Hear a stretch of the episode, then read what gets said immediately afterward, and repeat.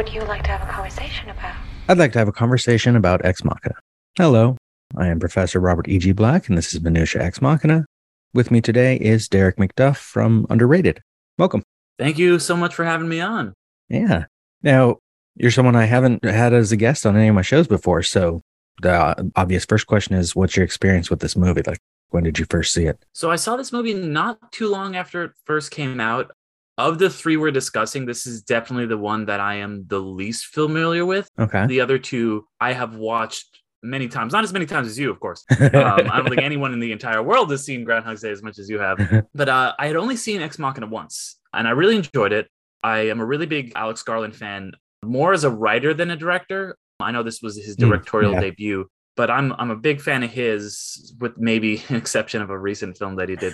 so I was really curious to go back to it and get to experience it for the first time in you know maybe five or six years. and so you like it? Yeah, yeah, no, this is this is a a really good movie.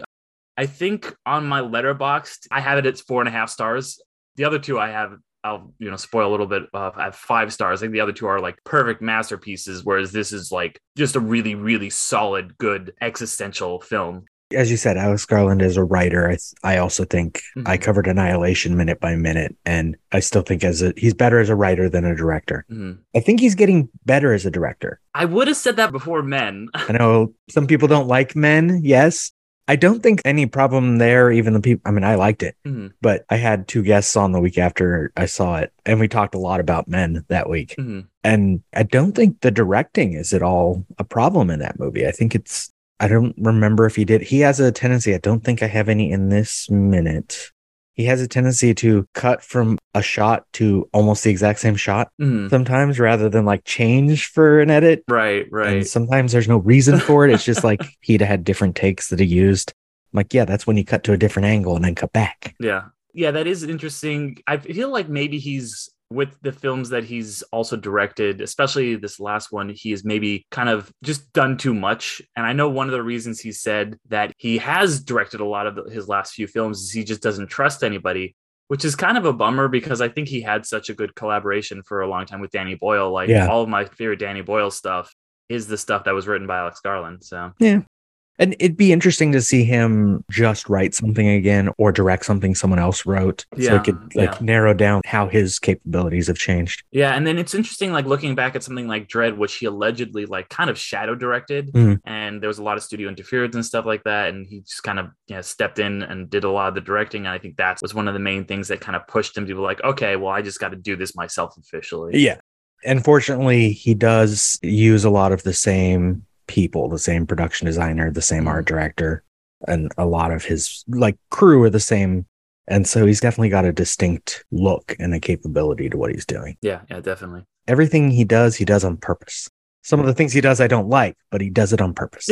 yeah, there is a lot of like, there's always purpose behind everything he's doing. Even if sometimes you're like, okay, I see what you're going for. It doesn't quite work for me, but at least you had. I will always admire an admirable failure more than just something that kind of plays it by the numbers. Yeah. And I uh, will always respect him for that, even when if of his films that I like a little bit less. yeah, they went for something. And Mhm, good for yeah. them. And this movie is a very, in a way, it doesn't make it obvious that it's going for something Mhm. because it's just people talking. You know, it's a bunch of conversations in a row until suddenly it isn't. Yeah. Not that the trailer told you that, Right, right. Included the violence. No, what really hooked me when we were talking or when I saw your initial post was I was like, okay, I'm not a big minute by minutes fan. I haven't really listened to a lot of those kind of podcasts, Mm. but the hook of existentialism is something that I am very, very interested in. And I love all of that stuff. And when it's on film, it's so cool. And I got right away why the other two fit into that category, but I didn't think right away, oh, yeah, Ex Machina, very existential. But going back and rewatching it, I was like, oh, wow, this really is. It is really like so many films about artificial intelligence is like what is it to be human but this has so many extra layers of that of oh the turing test and all of this stuff that is in this film and with the stuff like with nathan and then um oh my gosh i'm spacing on uh uh the character's name um Caleb? caleb thank you Al Caleb, it's like, oh, he seems like a nice, just kind of quote unquote nice guy. Yeah. But then it's like, oh, he basically kind of says, I'm only saving her because I'm attracted to her. Like he's like, well, why did Yeah. you give her sexuality? If she was a gray box, and so I'm like, oh, so you wouldn't be invested in saving her? Well, he doesn't make any effort to save Kyoko. Mhm, exactly. Yeah. Like I'm like same same exact thing because she's not having this interaction. So is he kind of you know that nice guy trope? You know, it plays with a little bit, and and this movie feels even more like appropriate now that we have so many billionaires who are just concerned with their little pet projects, Uh-huh. and, and they're like, oh, I'm gonna save the world, but I'm actually just like doing this for my own ego and data binding people and all this stuff. I saw a great because like Turing test is like this philosophical test.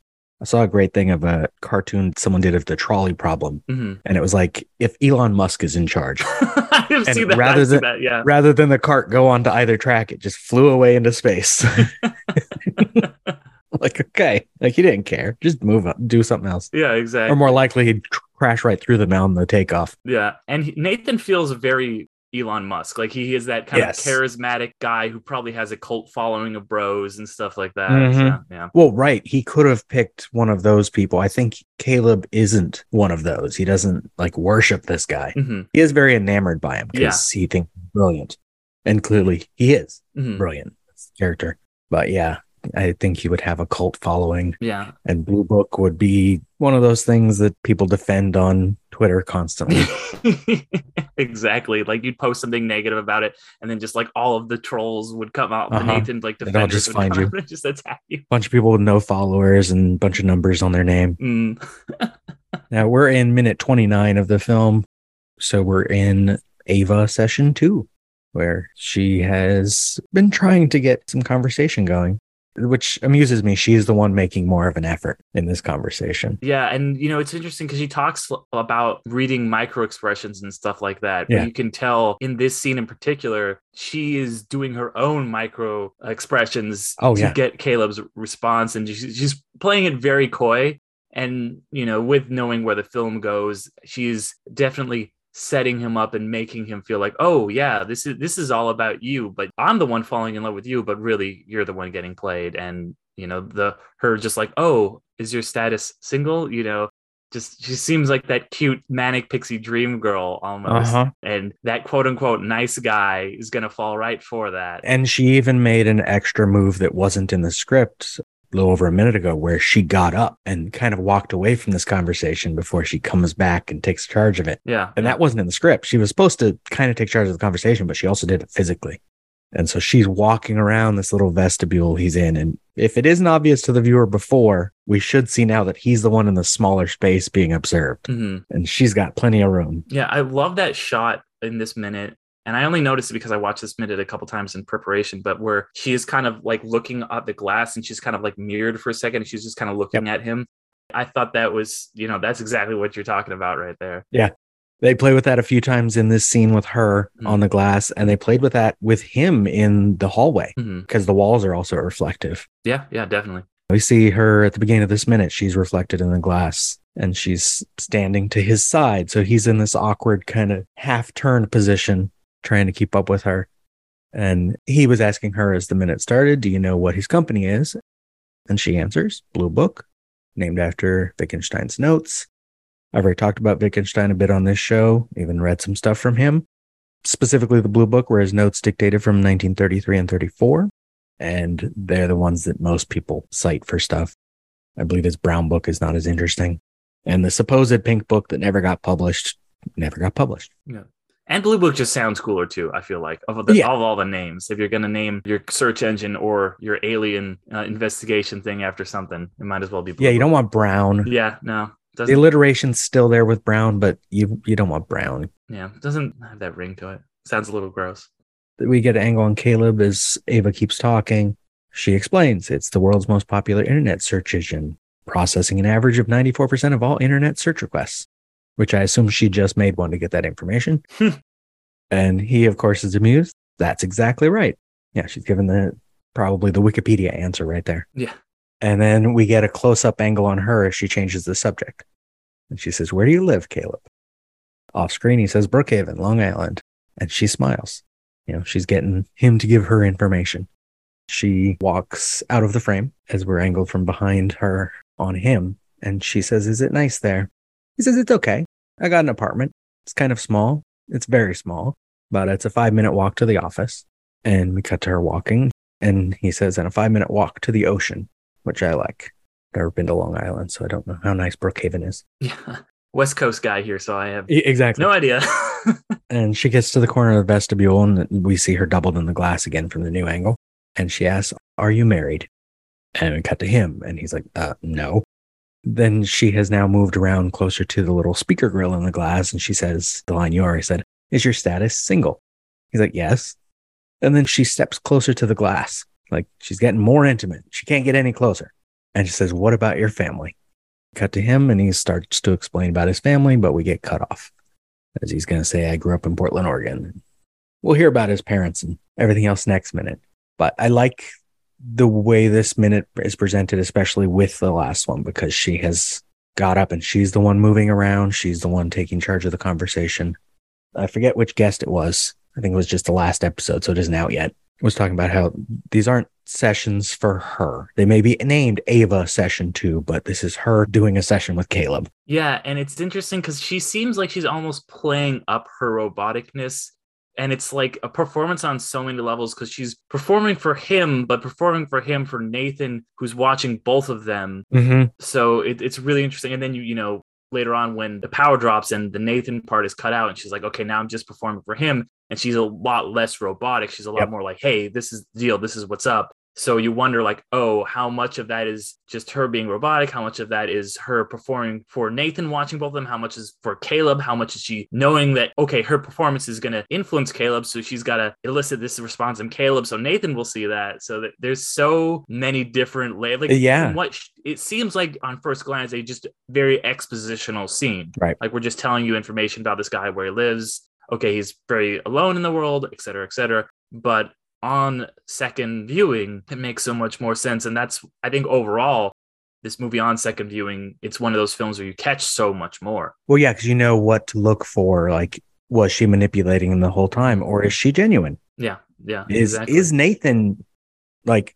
I've been operating in the last several episodes under the impression Nathan doesn't even have a drinking problem. Mm, That's part of his performance to manipulate. He wants to make Caleb think he has a chance to do something. And there's all these levels of where they might be manipulating one another, or everyone might be entirely honest. yeah, no, And it just is an unfortunate tragedy. And I think that's so interesting. And it's something that I think really plays on the existentialism of the film. And I think that what really makes this film existential is that it brings up the question of free will versus determinism Yeah. so often. And I don't really know where it lands. And I think maybe for me, it lands somewhere, and this might be my own prejudice and my own just wanting to see what I want to see. It kind of lands somewhere in the middle where it's like, yeah, we can look at people and predict that they'll do certain things, but there are all these variables, and Ava is able to predict what both of these guys are going to do and use it to her advantage. Yep. But they are still making decisions. And I'm kind of a unique bent where I'm like, yeah, maybe we can predict everything, but that doesn't necessarily cancel out free will and say that, oh, we aren't responsible for our actions. So this film really did a good job of kind of over and over again, just kind of making you think about that free will question. Like, what are we doing? You know, Nathan at any point could have made a different decision. So could have Caleb, and things would have turned out very differently for them. Yeah. But you know, it's and it's the programming thing that he talked to. Was like, you're programmed by this, and I'm programmed by this, and Ava's programmed by this. And whenever you bring AI into a film, it gives you that really interesting way to look at this kind of philosophical existential question. Definitely.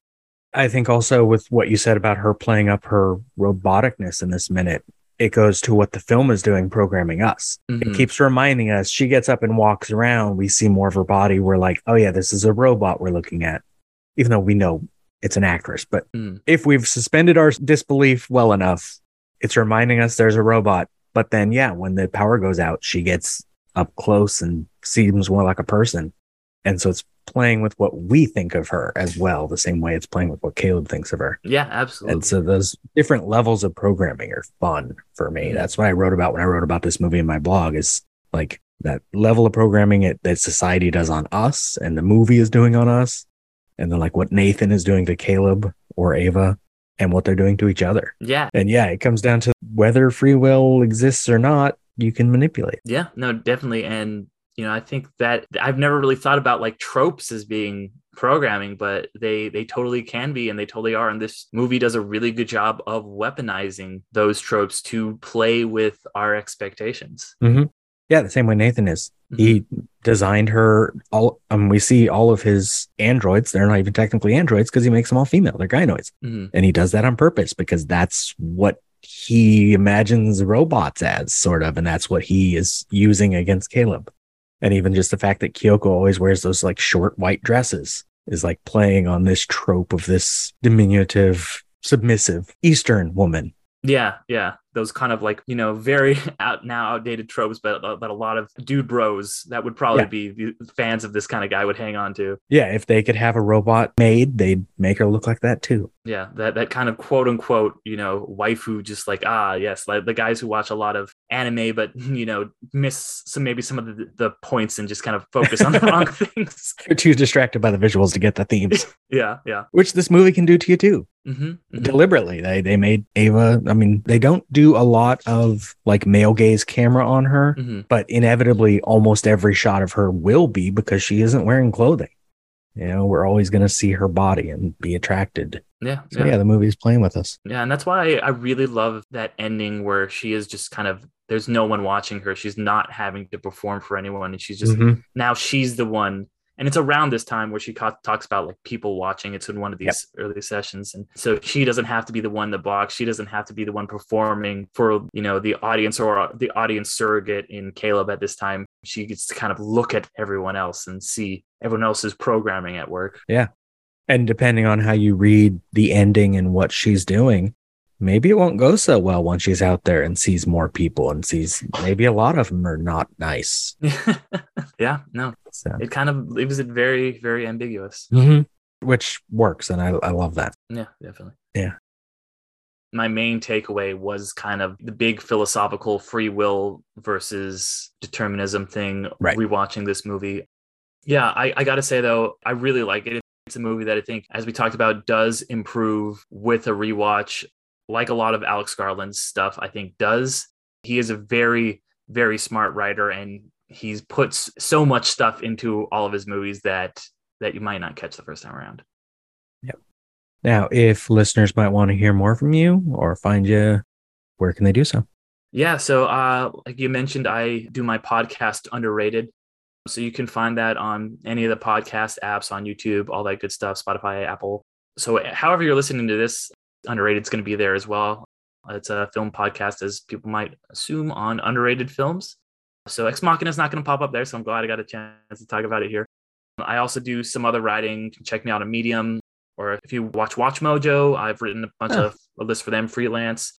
So I do some writing around the internet that you can always check out. Just look up underrated or undercast company. Me and my friends are undercast company when we make podcasts. Thank you for listening. Minutia Ex Machina is just one part of an existential trilogy of podcasts. Tune in every Tuesday for more Ex Machina, every Wednesday for the Groundhog Day Project Minute by Minute, and every Thursday for Eternal Sunshine of the Spotless Minute. You can follow all three shows in one feed. Just search an existential trilogy.